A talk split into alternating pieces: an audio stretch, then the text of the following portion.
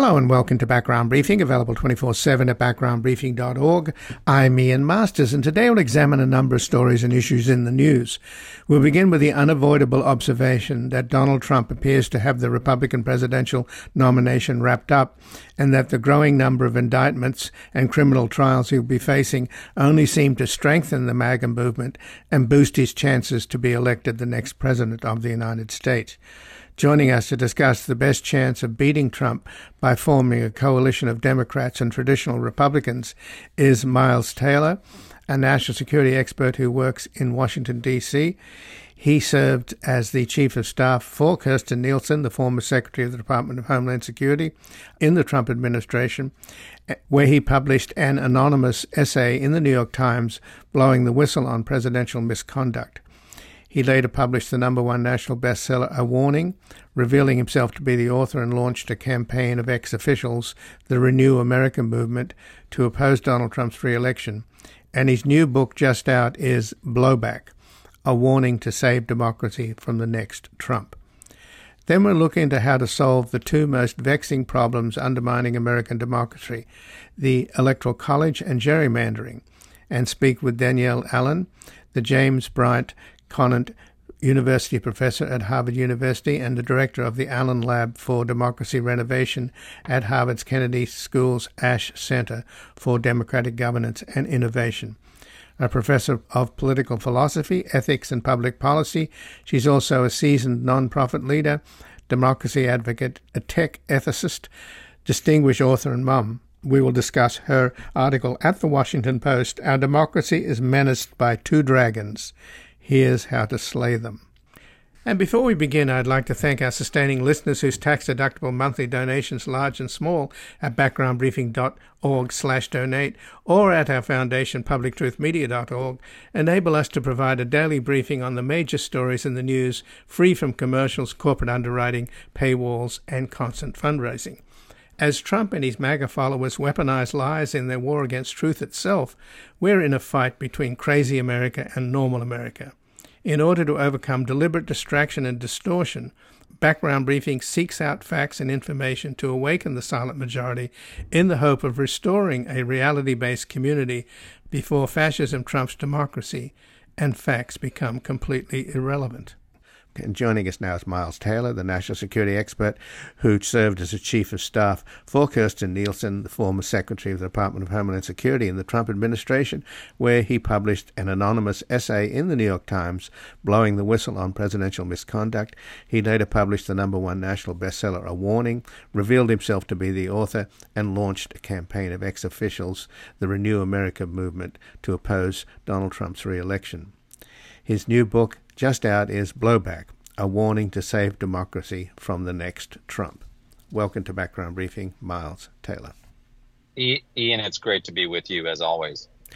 So thanks for joining us, Miles. And unfortunately, it looks as if the next Trump will be Trump himself, right? What's your sense that he's all but got the uh, Republican presidential nominated rap- nomination wrapped up? Well, it, it really seems to me that that's the likeliest outcome. And, you know, my Democratic friends don't like to hear it because they hope, as they've been hoping for many years, that something will get him, whether it's a Republican opponent within the party or the people around him holding him accountable, or the justice system holding him accountable, or the Congress with impeachments. Uh, but none of those things have seemed to stick. And at this point, he certainly is the odds on favorite to be the GOP nominee. But what I'm more worried about, and what I try to detail in the book Blowback, is what will happen if we actually elect him to the presidency again and it's a pretty grim portrait. And I think that possibility is vastly more likely than people realize because there's a lot of ways, even if uh, he, you know, has two more indictments potentially in the offing, uh, a lot of ways he can evade justice and still win the presidency despite those looming uh, threats in the justice system. Well, him and his team working with him have laid out their agenda for uh, for a second uh, Trump presidency. And the New York Times just uh, published it recently, and it's absolutely alarming that this is a, an unabashed fascist regime that wants to take uh, executive control of the IRS and all the government departments, uh, and most importantly, of course, the Department of Justice, to use the government to, to punish his enemies and silence his critics, uh, take over the press, which is always referred to as the enemy of the people. I mean, this is just a blueprint. Uh, you know, without getting into comparisons with Mussolini and Hitler, it's just so damn obvious what this is all about, and that's where I find it so puzzling, Miles. And uh, I'd like to get your opinion. Why are the American people so passive in the face of an unabashed and unapologetic threat to American democracy itself?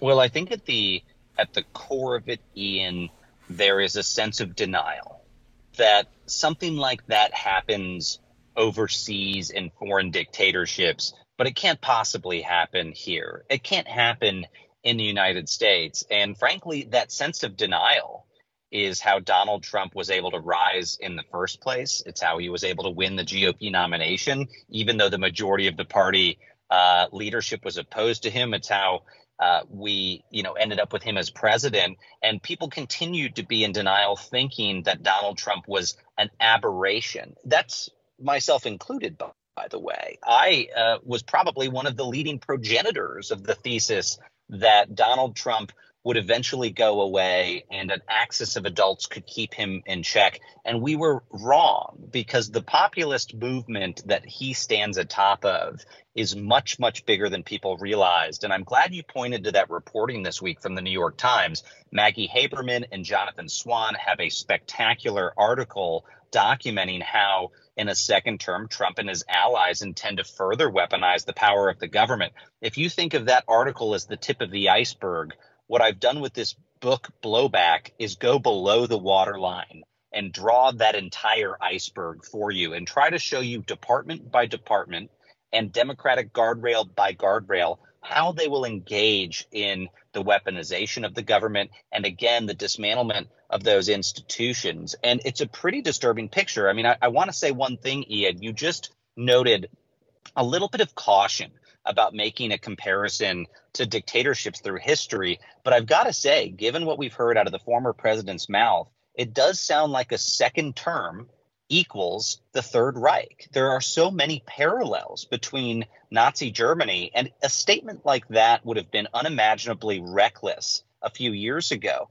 But just based on the facts, it's now a sober minded, fact driven forecast. And when Trump's own loyalists tell me what he and the MAGA movement are planning, uh, there's no other parallel I can come to other than paralleling dictatorships that we've seen throughout history. Well, of course, Hitler and his cohorts were a bunch of thugs. And there's no question that Trump has more than a fascination for mob bosses. And it, when the deadline a couple of days ago for uh, him to show up before Jack Smith's D.C. grand jury, he posted something that was literally in, the, in his language of a mob boss, and it was an absolute incitement to his crowd to defend him.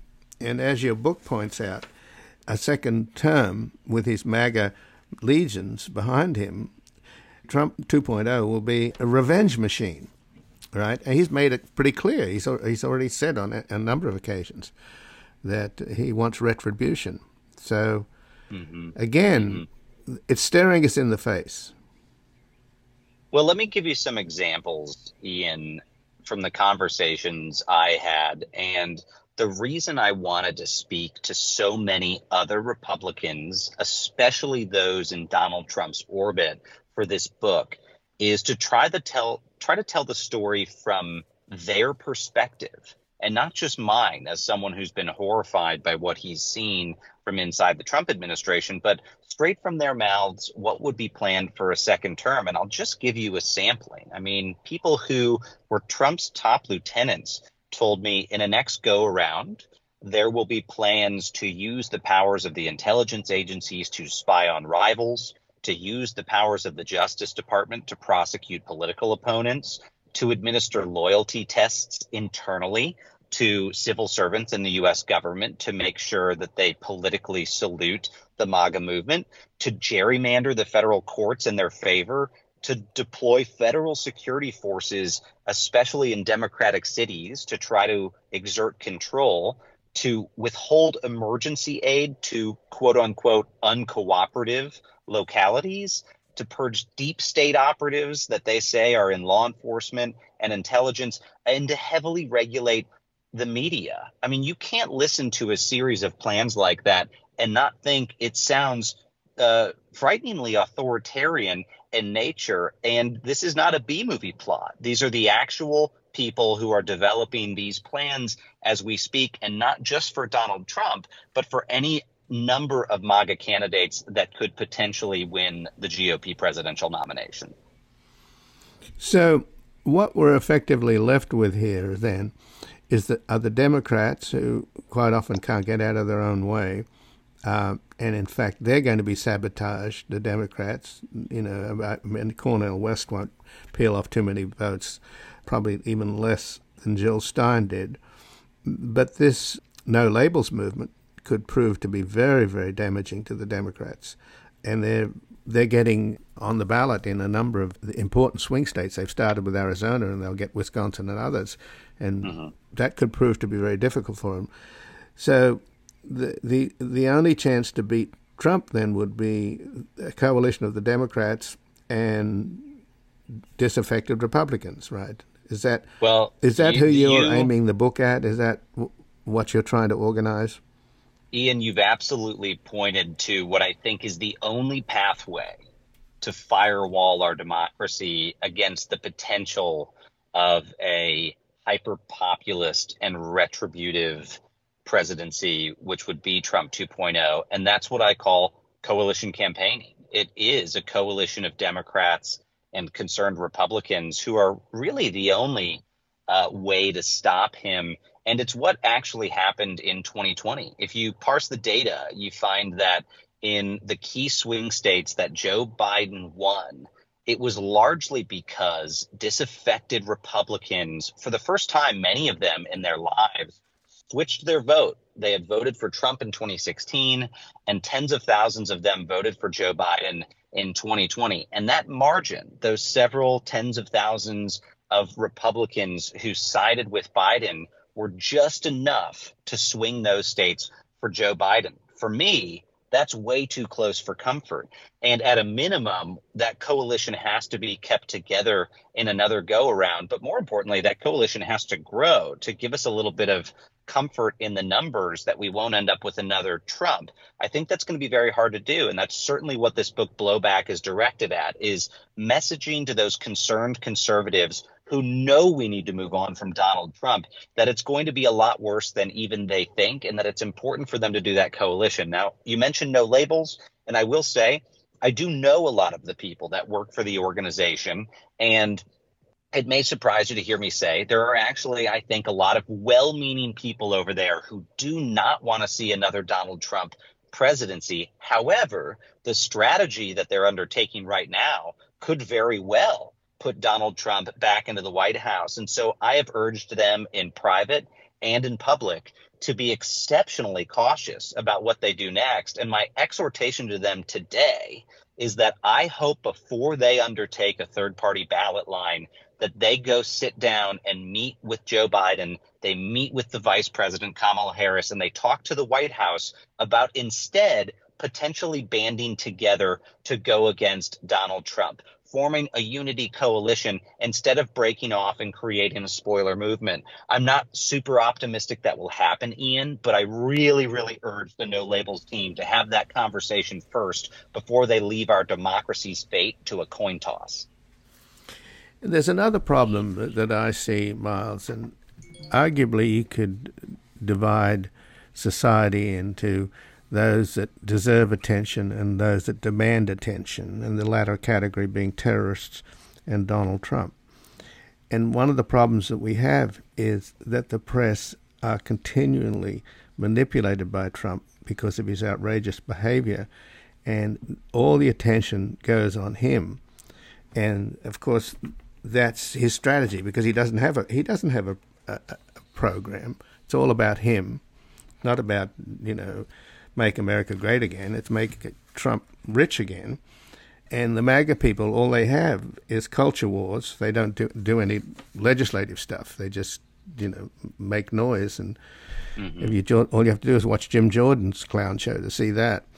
So this is, I think, what's happening to the detriment of Biden because if you go back to James Carville's adage during the Clinton administration, it's the economy stupid. Mm-hmm. Well, most presidential candidates in modern history would love to have the economy that Joe Biden has now, but people are not feeling good. It's because I think it's, and again, I think it's the press's problem. I think the press is focusing so much on, on Trump, and they gave him $5 billion worth of free advertising in 2016, and they're doing the same now and they can't let him go, and he continually manipulates them, and all the attention goes to this guy. And that's what Bill Barr said recently about him. He said he's like a nine year old child who just does outrageous things to get attention. And is that a, a, mechanism that has to be broken in order to get the people to focus on what's really happening with the economy and with our politics, as opposed to being whipsawed by this sick man who demands attention? Well, I think we can take our example here from what we've seen in other democracies where there's been what we would call democratic backsliding, where the people become more open to a strongman, uh, pseudo authoritarian leader. And what you tend to see throughout history is in periods of instability and uncertainty, the masses tend to gravitate towards someone who promises them security above all else, who talks tough and who demonizes existing elites. And what concerns me at the moment is not just uh, the recent economic volatility we went through. Uh, now the economy is humming along quite good, but is actually what the American people see in front of them. And there's a lot of fear about the age of AI that we're walking into. I mean, you have reports like we just had the other day. I think it was from Goldman Sachs uh, that said that forecast in the next two years, we could see something up to 20% workforce displacement from AI and automation replacing jobs.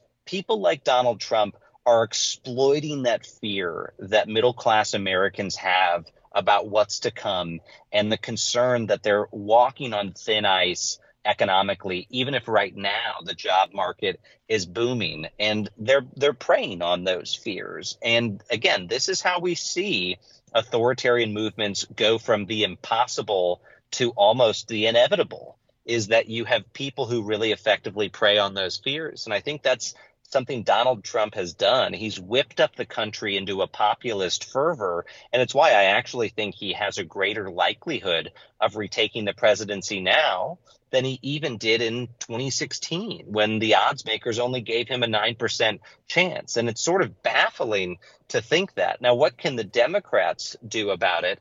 Well, you know, I think there's got to be a lot of people recognizing that the presidential race starts now, and I haven't seen enough of Joe Biden's surrogates out there explaining the danger of the populist forces on the other side and forcefully making the case for a coalition in our politics, not just for Joe Biden, he they really need to be actively recruiting concerned conservatives like Liz Cheney over to their cause. And I'm just going to throw this out there, Ian. You know, if Joe Biden said, "I want Liz Cheney to be in my next administration as Secretary of Commerce," that would be the type of gesture that would show there could be a unity government uh, to take out the MAGA side. I haven't seen anything like that yet, but we need political Hail Marys to be thrown down the football field if we're going to counter what we're seeing on the far right.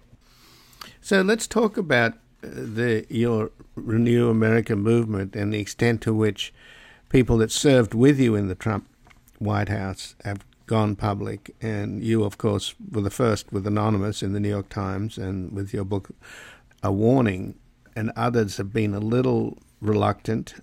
You know, Jim Mattis, you point out in your book, believes in the duty of silence, even though privately he says to you and everybody else what a catastrophe Trump is and that he's attacking the very fabric of uh, American democracy. And there are a number of quotes now from from the f- second chief of staff, General Kelly, that are mm-hmm. unbelievably alarming, and, and we could talk about some of them. But there are people like Kellyanne Conway that have never that in private have just said what an appalling person Trump is. Sarah Huckabee Sanders, Paul Ryan, they all know it.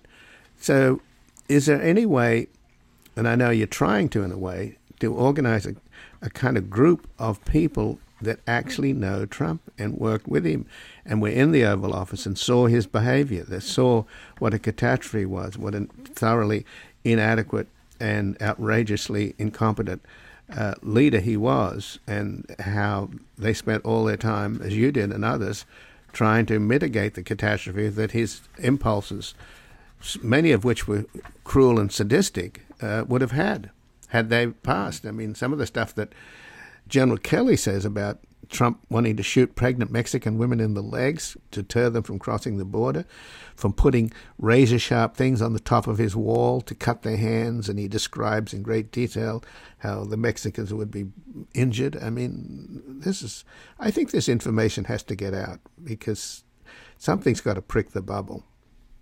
Well, you, you catch me at an interesting moment on this, Ian, and I'll I'll just tell you kind of behind the scenes what I've been working on, which is, you know, outside of my day job, which is in technology policy and nonpartisan uh, sort of work related to the, the future of, of technology. Um, in my private time, I've been trying to bring together more of these ex Trump officials to speak out publicly about their concerns regarding Trump 2.0. And last year, we actually did a number of phone calls, several dozen former Trump officials to talk about what we might be able to do as a group to prevent him from winning the nomination or at a bare minimum prevent him from retaking the White House. Now, you know, I don't have any announcements to make today about about what that cohort might do, but the the fact that the conversations are happening uh, is important, and we need those conversations to accelerate because I think that that group can be effective in messaging to that slim that slim sliver of those conservatives that I mentioned who really just want to move on from Trump, but they need air cover. They're scared to come out publicly and break from the tribe since the tribe is dominated by MAGA. And so what they need is what we call in the political world permission structures, people and ideas that give them the comfort to come out on their own and say publicly, yeah, I'm still a Republican, but I don't like this part of the tribe. I consider myself to be a part of this more rational, moderate faction. And unfortunately, Trump and his allies have done a very good job of silencing those people and intimidating them politically. We've got to lower that price of dissent. And one of the ways that we can do it is having these rock ribbed conservatives who defected from Trump world come out and speak in unison and, in, and regularly out in public about their concerns and the need for the GOP to move on beyond Trumpism. So I hope to have more to say about that in the coming weeks and months, but um, I'm, I'm, very eager for that cohort to, to band together. But Miles, even uh, Bill Barr, who's done some really biting criticism of Trump, and much of it has been, as I say, that his recent uh, description of Trump likening to a nine-year-old boy I thought was so similar to what you have told me about what it's like yeah. being in the Oval Office with this crazy, out of control, incompetent. At the end of the day, though, he's always said that if, and this is a question that the press always asks uh, Trump's critics from the insiders that serve with him, that will will you if he becomes becomes a nominee nominee will you vote for him? And that even includes Mitch McConnell, as we know, can't stand Trump and wishes he wishes he would go away. So they all say that at the end of the day they would vote for him if he were the nominee. So how do you break that spell? How do you find a comfort for these uh, re- traditional Republicans to vote against the Republican nominee for president? Well, you know, Bill Barr's comments, uh, they really upset me. And, and, and I'm not totally convinced that he wouldn't you know, support an alternative or, you know, write in the name of his uncle or, or do something along those lines. But it just goes to show you how strong the tribalism is. And, and I'll give you an example from the book is, you know, last year, Adam Kinzinger and I, the former congressman, were on a retreat in South Carolina. And I put this question to him and I said, Adam, you know, you and I have this discussion with so many friends about how Republicans who know better tell us in private how fearful they are about the return of Donald Trump or someone worse. But then in public, they continue to align with the MAGA movement. Why is that? Is it that they're afraid of the death threats like we've been getting? Are they afraid of getting attacked and, and their personal safety? That's got to be it. And Adam responded and he said, You know, I think that's part of it, but there's something they're more afraid of. And my response to Adam was, There's something they're more afraid of than death or the, the, physical threats to their families? And he said, Yes, they're more afraid of getting kicked out of the tribe than they are of death because the tribe means everything to them. They've built their careers and brands and lives around it. And the idea of being tribeless is scarier to them than the physical threats. And I think that that's true. And I've said a couple of times, I've pointed to a joke that comedian Jerry Seinfeld used to make that gets at this underlying issue. And he used to take to the stage and say, you know, studies show that a Americans' top fears, their number one fear is public speaking, and their number two fear is death. So they'd rather be in the casket than delivering the eulogy. Mm-hmm. And Jerry Seinfeld gets a good laugh line there, but it points to a reality in our society today, which is that speaking out has become so terrifying to people that they would rather be dead than be caught speaking out and ostracized and alienated. So the way to get around this is we have to create a tribe of the tribeless, if you will, and make it much, much easier for folks to dissent. And if we don't do that, then I'm afraid we are zombie walking off the Democratic cliff and back into an administration of the next Trump.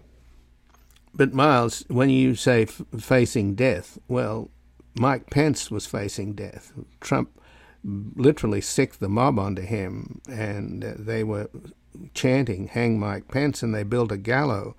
And he, to this day, Mike Pence won't won't really go against the guy that tried to kill him, which I find absolutely astounding. And all of the House members and all the senators remember they were terrified that day. And what's happening now is that the same kind of irresponsible riling up and inciting the mob to protect him in January the 6th, it was to, is to stop the certification. It was a coup attempt. But what he's hinting at now is that he's, he's attacking law enforcement, he's attacking the FBI, he's attacking mm-hmm. the DOJ. Something nasty could happen in the next few months or throughout this election cycle. I find it almost impossible to believe that, that there won't be some violence incited by Trump. Could mm-hmm. that break the mold? Could that get people I mean, so far it hasn't gotten uh, Mike Pence to to man up. But is it possible that something terrible could happen, and that might change the equation and allow these people to feel it's their patriotic duty to well, the, stop Trump? The example of Mike Pence, I think, is the most vivid illustration of what Adam Kinzinger was saying. That even when faced with death, that wasn't enough to get him to turn uh, forcefully against Trump in public, he has still tried to stay in the tribe and cater to the tribe. And he's been reluctant to criticize Trump too much. And, uh, you know, that, that doesn't really bode well. And I do worry about Trump's attacks on law enforcement and the FBI. He's taken the Republican Party from a position of back the blue and stand with law enforcement to sack the blue. He wants to systematically purge the ranks of law enforcement of people that he calls deep state operatives. What he really means is he wants to administer a loyalty test to people in law enforcement to make sure that people who are serving in those positions and wear the badge have a political priority, which is to support Donald Trump and the MAGA movement. That's really scary stuff. That is again what we see in dictatorships is when an individual wants to take the domestic security forces and make them operate as a political entity rather than an impartial entity that protects the people. And that's what makes this period we're in doubly scary because I do think the conditions are favorable for violence, given how the former president continues to incite his supporters. And at the same time, were he to take power, there is clearly expressed intent to then use those security forces to intimidate the political opposition, which creates a very volatile a very volatile climate. But but forget you know Trump taking for office. Before that, in this primary period, in this presidential election period, there is a lot, a lot of potential for disorder, namely because we have seen what happens when Donald Trump loses. And were he to lose the nomination, were he to lose the election, we now know from recent history he does not go easily. He does not know he does not go quietly. And this week he released a very menacing message threatening to do terrible things to the people who would try to stop him. Uh, I actually think right now the potential threat over the next two years is greater than we saw in the lead up to January 6th and in the post election period because we have seen statistically higher levels of radicalization in the GOP base and more chatter about using violence uh, against the government and against the political opposition. So it's a very difficult moment, and the people who I talk to in federal law enforcement are on are on edge right now. Well, Miles Taylor, I thank you so much for joining us here today. Ian Masters, always great to be with you. You're a patriot. Thank you. And again, I've been speaking with Miles Taylor, a national security expert who serves as chief of staff for Kirstjen Nielsen, the former secretary of the Department of Homeland Security in the Trump administration, where he published an anonymous essay in the New York Times blowing the whistle on presidential misconduct. He later published the number one national bestseller, A Warning, and revealed himself to be the author and launched a campaign of ex officials, the Renew America movement, to oppose Donald Trump's re-election. His new book, just out, is Blowback, a warning to save democracy from the next Trump. We're going to take a brief station break. We're back with a solution to the two most vexing problems undermining American democracy the Electoral College and gerrymandering.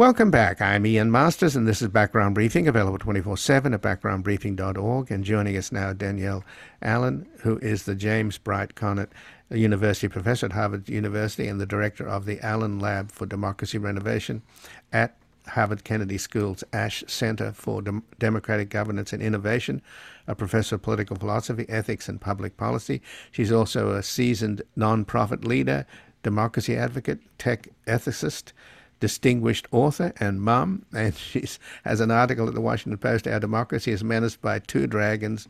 Here's how to slay them. Welcome to Background Briefing, Danielle. Thank you so much, Ian. Glad to, glad to be here with you. Well, and it's wonderful to talk to a dragon slayer because we really need it. And uh, every day uh, in reporting what's happening in the world and what's happening to our politics, I keep feeling like I'm delivering the daily dose of doom. But you right. you are delivering some really important hope here, are you not? Given what's happened in the last several presidential elections where the pattern is emerging and it seems to be getting worse, where presidents get elected through the electoral college with a massive and growing deficit in the popular vote. And that is clearly dysfunctional when it comes to basic democracy, is it not? Exactly. Yes. No, thank you, Ian. I mean, it does sound as if you are focusing on so many major causes of anxiety. And I know a lot of people out there are really feeling anxiety. For me, it's really important for us to figure not, you know, figure out not only how to protect ourselves or defend our democracy in the near term, but also how to do some renovation, um, some redesign and improvement so that the danger actually lessens over time. So that's really the focus of what I've been writing about. And you've brought up the Electoral College. It is one of the weak spots in our system right now. It is out of balance. It was always supposed to give smaller states a little bit of sort of extra smidge of protection. But over the last century, that level of protection has really increased. And larger states have really lost um, power, lost their voice in the Electoral College. The reason for this is because 100 years ago, Congress decided not to grow anymore, decided not to keep adding more representatives every decade. That is what has happened or had happened previously for the rest of the country, that every 10 years, Congress grew as the country grew. And that growth in Congress actually kept the Electoral College in balance. The reason for that is because the Electoral College is made up of a combination of the number of the members of the House of Representatives and senators. So, with a fixed uh, size for the electoral college every time the country grows somebody has to lose you know a seat in the electoral college. California texas florida new york they have to give up um, you know space there in order that some of the smaller states have space. And that has led to this position where there will be increasing frequency where the person who loses the popular vote could still win the presidency. And as you said that is just not the basis for stable legitimate democracy and the solution is? The solution is to grow the size of Congress. My solution, my proposal, um, cuts a little bit against the grain. There is a you know meaningful body of people in the country who think we should just abolish the electoral college and use the national popular vote instead to elect the president. But the truth of the matter is, there's an equally significant body of people who are against that. And that body of people does, by and large, come from less populous states. And there's a reason for that. It's because the less populous states know that if we went to the national popular vote, well, then they just wouldn't get that much attention in elections. They wouldn't get that much attention from candidates any longer. So we do actually still need the Electoral College to sort of hold the whole structure of a union of states together, but we've got to get it back in balance. And the way to do that is to go ahead and let the Electoral College grow by the amount that it's lost over the last century. So that would mean taking our House of Representatives up from 435 to 585. And that in turn would mean taking the Electoral College itself also up by about 100 people. And you don't think solutions like making Washington, D.C. a state and therefore giving the Democrats two more senators and then the same with Puerto Rico. I mean, there are small states in the Democratic fold, Delaware, where the current president comes from, and also Rhode Island. But most of the small states are on the Republican side, are they not?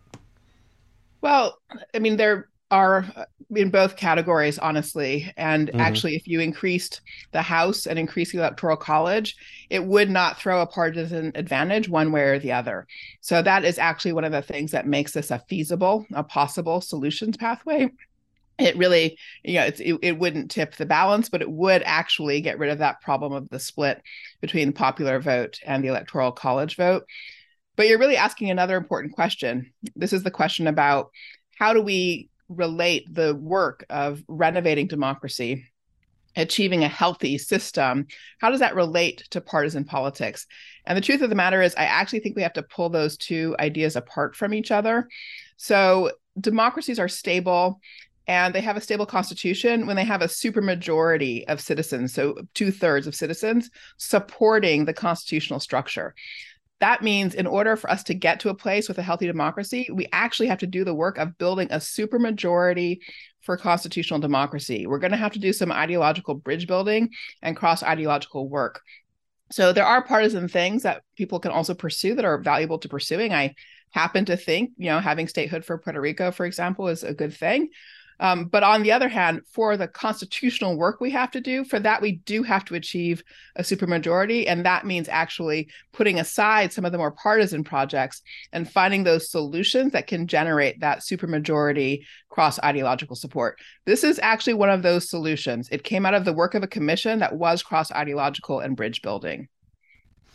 So, physically, though, can the house, the building itself, accommodate what an extra over 100 people right is that what you're suggesting well, actually, and I misspoke before. I should have said 150. Um, so the idea is to go up immediately from 435 in the House to 585. There are actually two bills in Congress that propose this already. And yes, it's a beautiful and wonderful thing. that existing capitol could, in fact, accommodate a House of Representatives that had as many as 1,700 members. So wow. we actually have a lot of room to grow, more than people realize.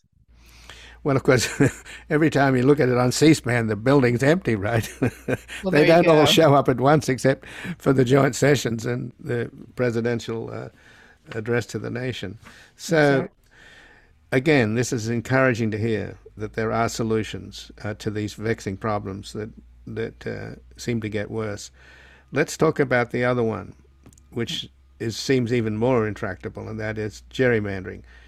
You feel that you can slay two dragons with one stone, right?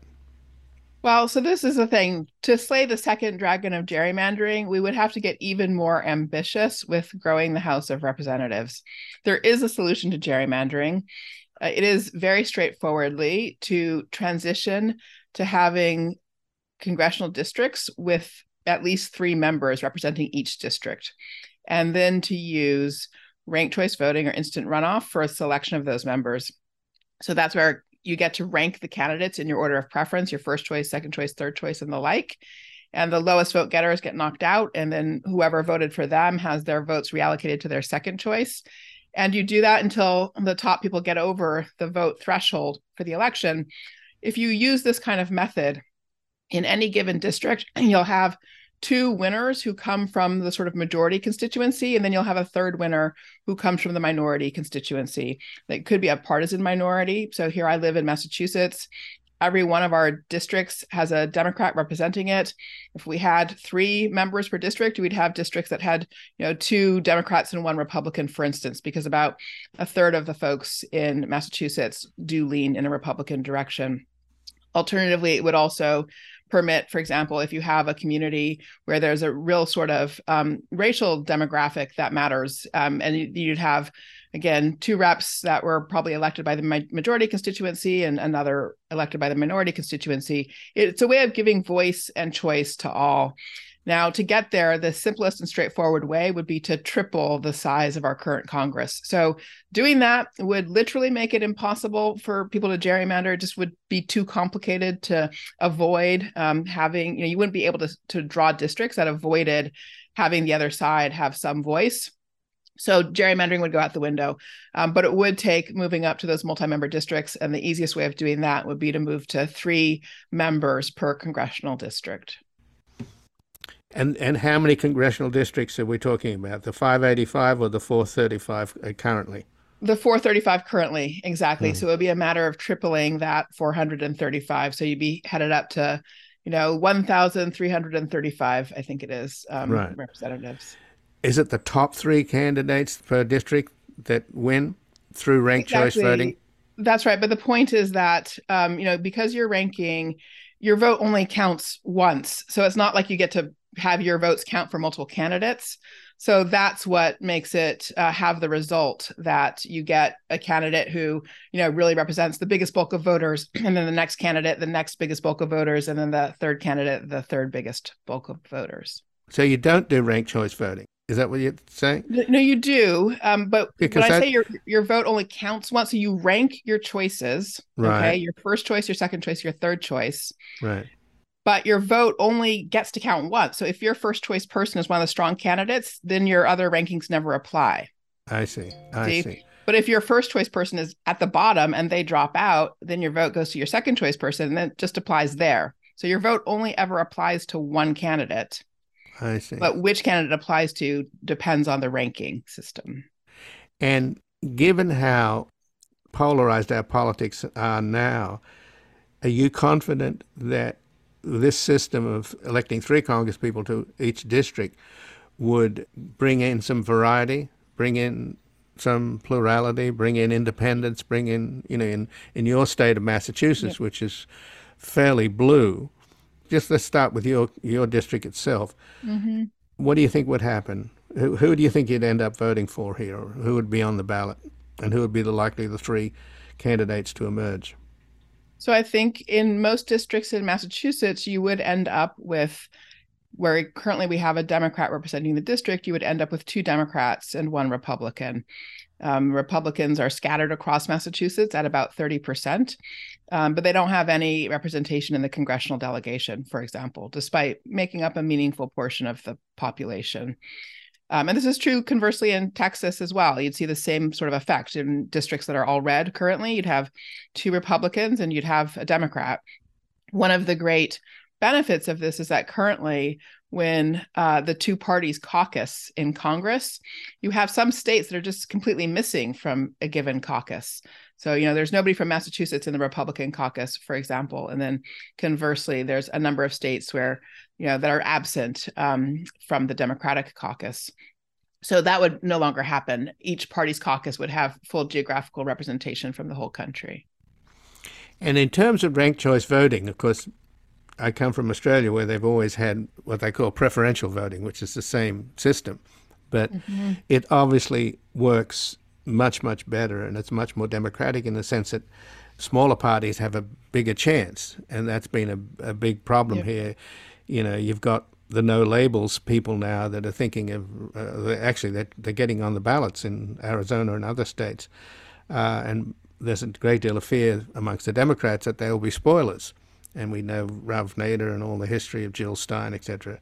So that the idea was has always been with ranked choice voting is to get to a point where a third party candidate is no longer a spoiler. So give us a sense of how that is going to play out with your scheme. That's exactly right. I mean, you've just described another important aspect of ranked choice voting. It makes it possible for people to vote for third party candidates, um, but then not to have that effect of splitting the vote for a major party candidate. So if you voted for a Jill Stein first, say, but a Joe Biden second, and Stein was at the bottom of the rankings, then you know she'd fall out and your vote would transfer over to Biden.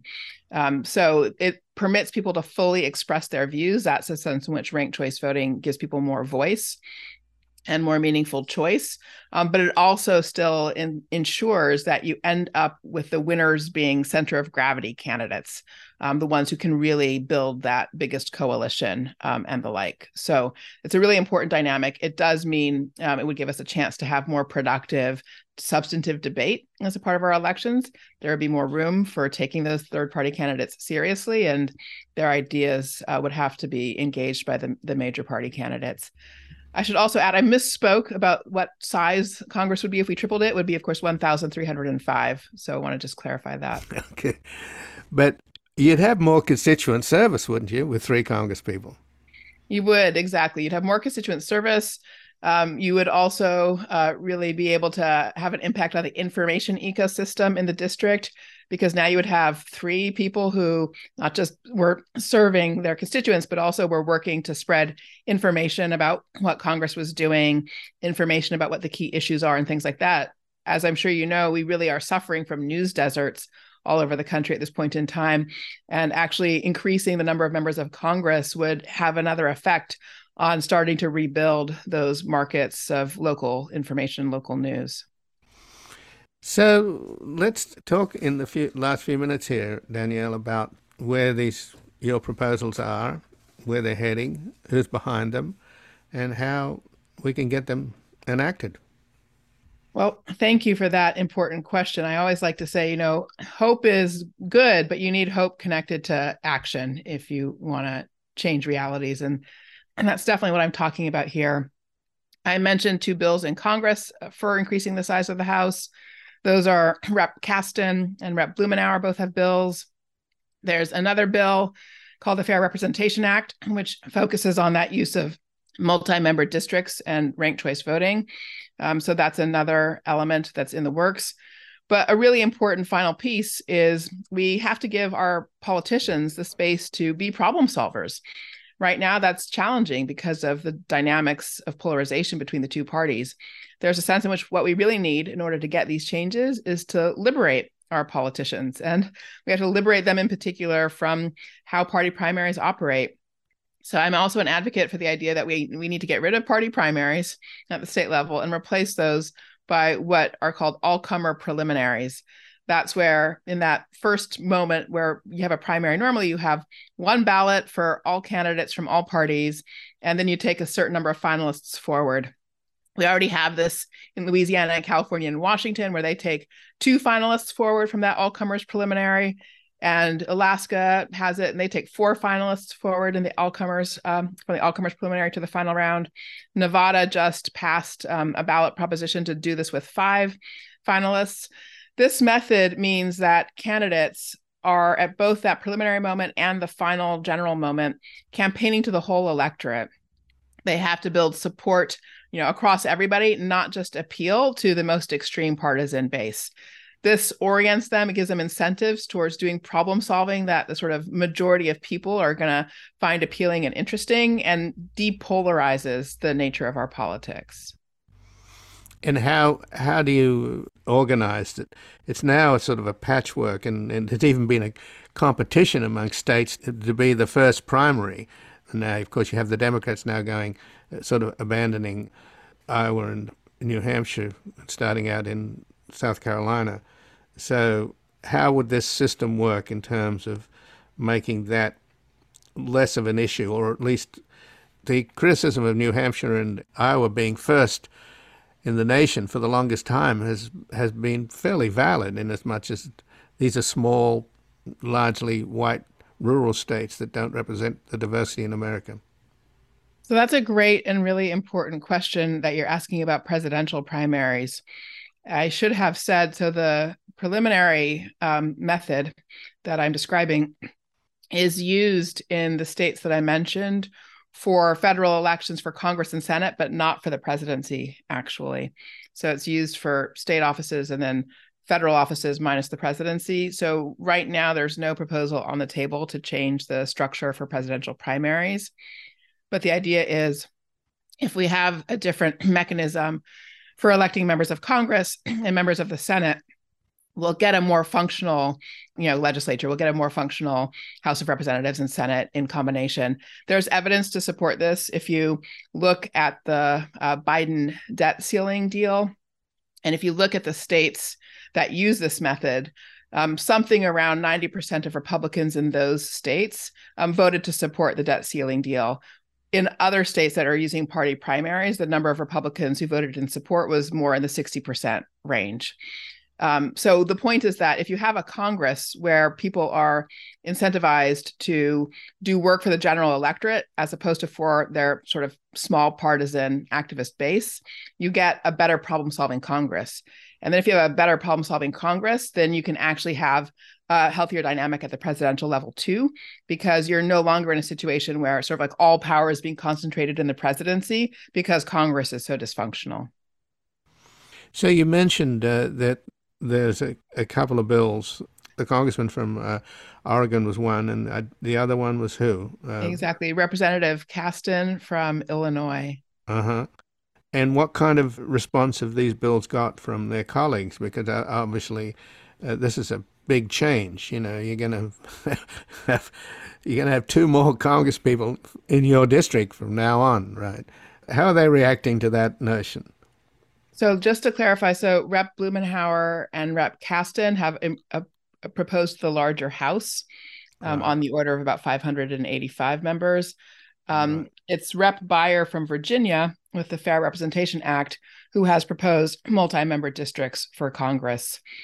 Right. So um, in both cases, they have some support from other colleagues. I think in both cases, they are really socializing the ideas the mm-hmm. House leadership is not supportive at this point in time. So it's definitely the very beginning of a process of trying to achieve these reforms. I like to remind people, though, that we've got a, a, deadline, you know, because the census and reapportionment in Congress happens every 10 years. So districts will be reapportioned again in 2030. The country is growing.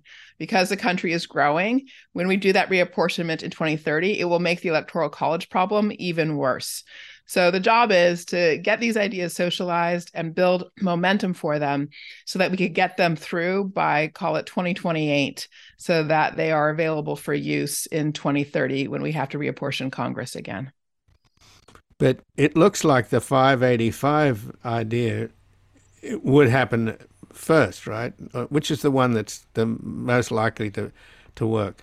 I think the 585 idea is the one that is likely to happen first. Right. So I do think that the multi-member tripling of the size of the house idea is, you know, a slower timetable in all likelihood. The exception would be that if the American people suddenly looked up and said, "Oh my gosh, you know, there's a solution to gerrymandering and it's not that complicated right. and we could actually just get this done." You know, you never know. Sometimes the American people really does wake up and decide there's something it really wants, and then things happen very fast when that's the case. Well, it's not just a solution to gerrymandering; it's also a solution to the electoral college, right? Exactly. Oh, it's, it's, a, a double, it's, a, it's, a, double it's solution. It's a one-two punch. That's right, slaying two dragons with one stone.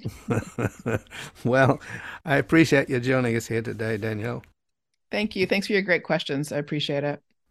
This has been Background Briefing. I'm Ian Masters, and I'd like to thank producer Graham Fitzgibbon and assistant producer Evan Green to help us sustain this program into the future and ensure it remains free to all. Please take a moment to support us by going to backgroundbriefing.org/donate or publictruthmedia.org where you will find our non-profit Public Truth Media Foundation, where your tax-deductible donations, large and small, keep us broadcasting. And if you've missed any of today's programs or would like to explore our vast archives, you can find us at backgroundbriefing.org, where we include extended interviews searchable by topic and have made it easy for you to sign up for daily email updates that provide links to resources, articles, and books discussed on the program. Also, you can find links there to subscribe wherever you get your podcast, and we encourage your ratings and reviews on these platforms. Find us on Twitter and Facebook at Ian Masters Media and please do help us reach more listeners by sharing this program with friends, family, and colleagues. And I'll be back again tomorrow with another background briefing. Bye for now. The guy that lived next door in 305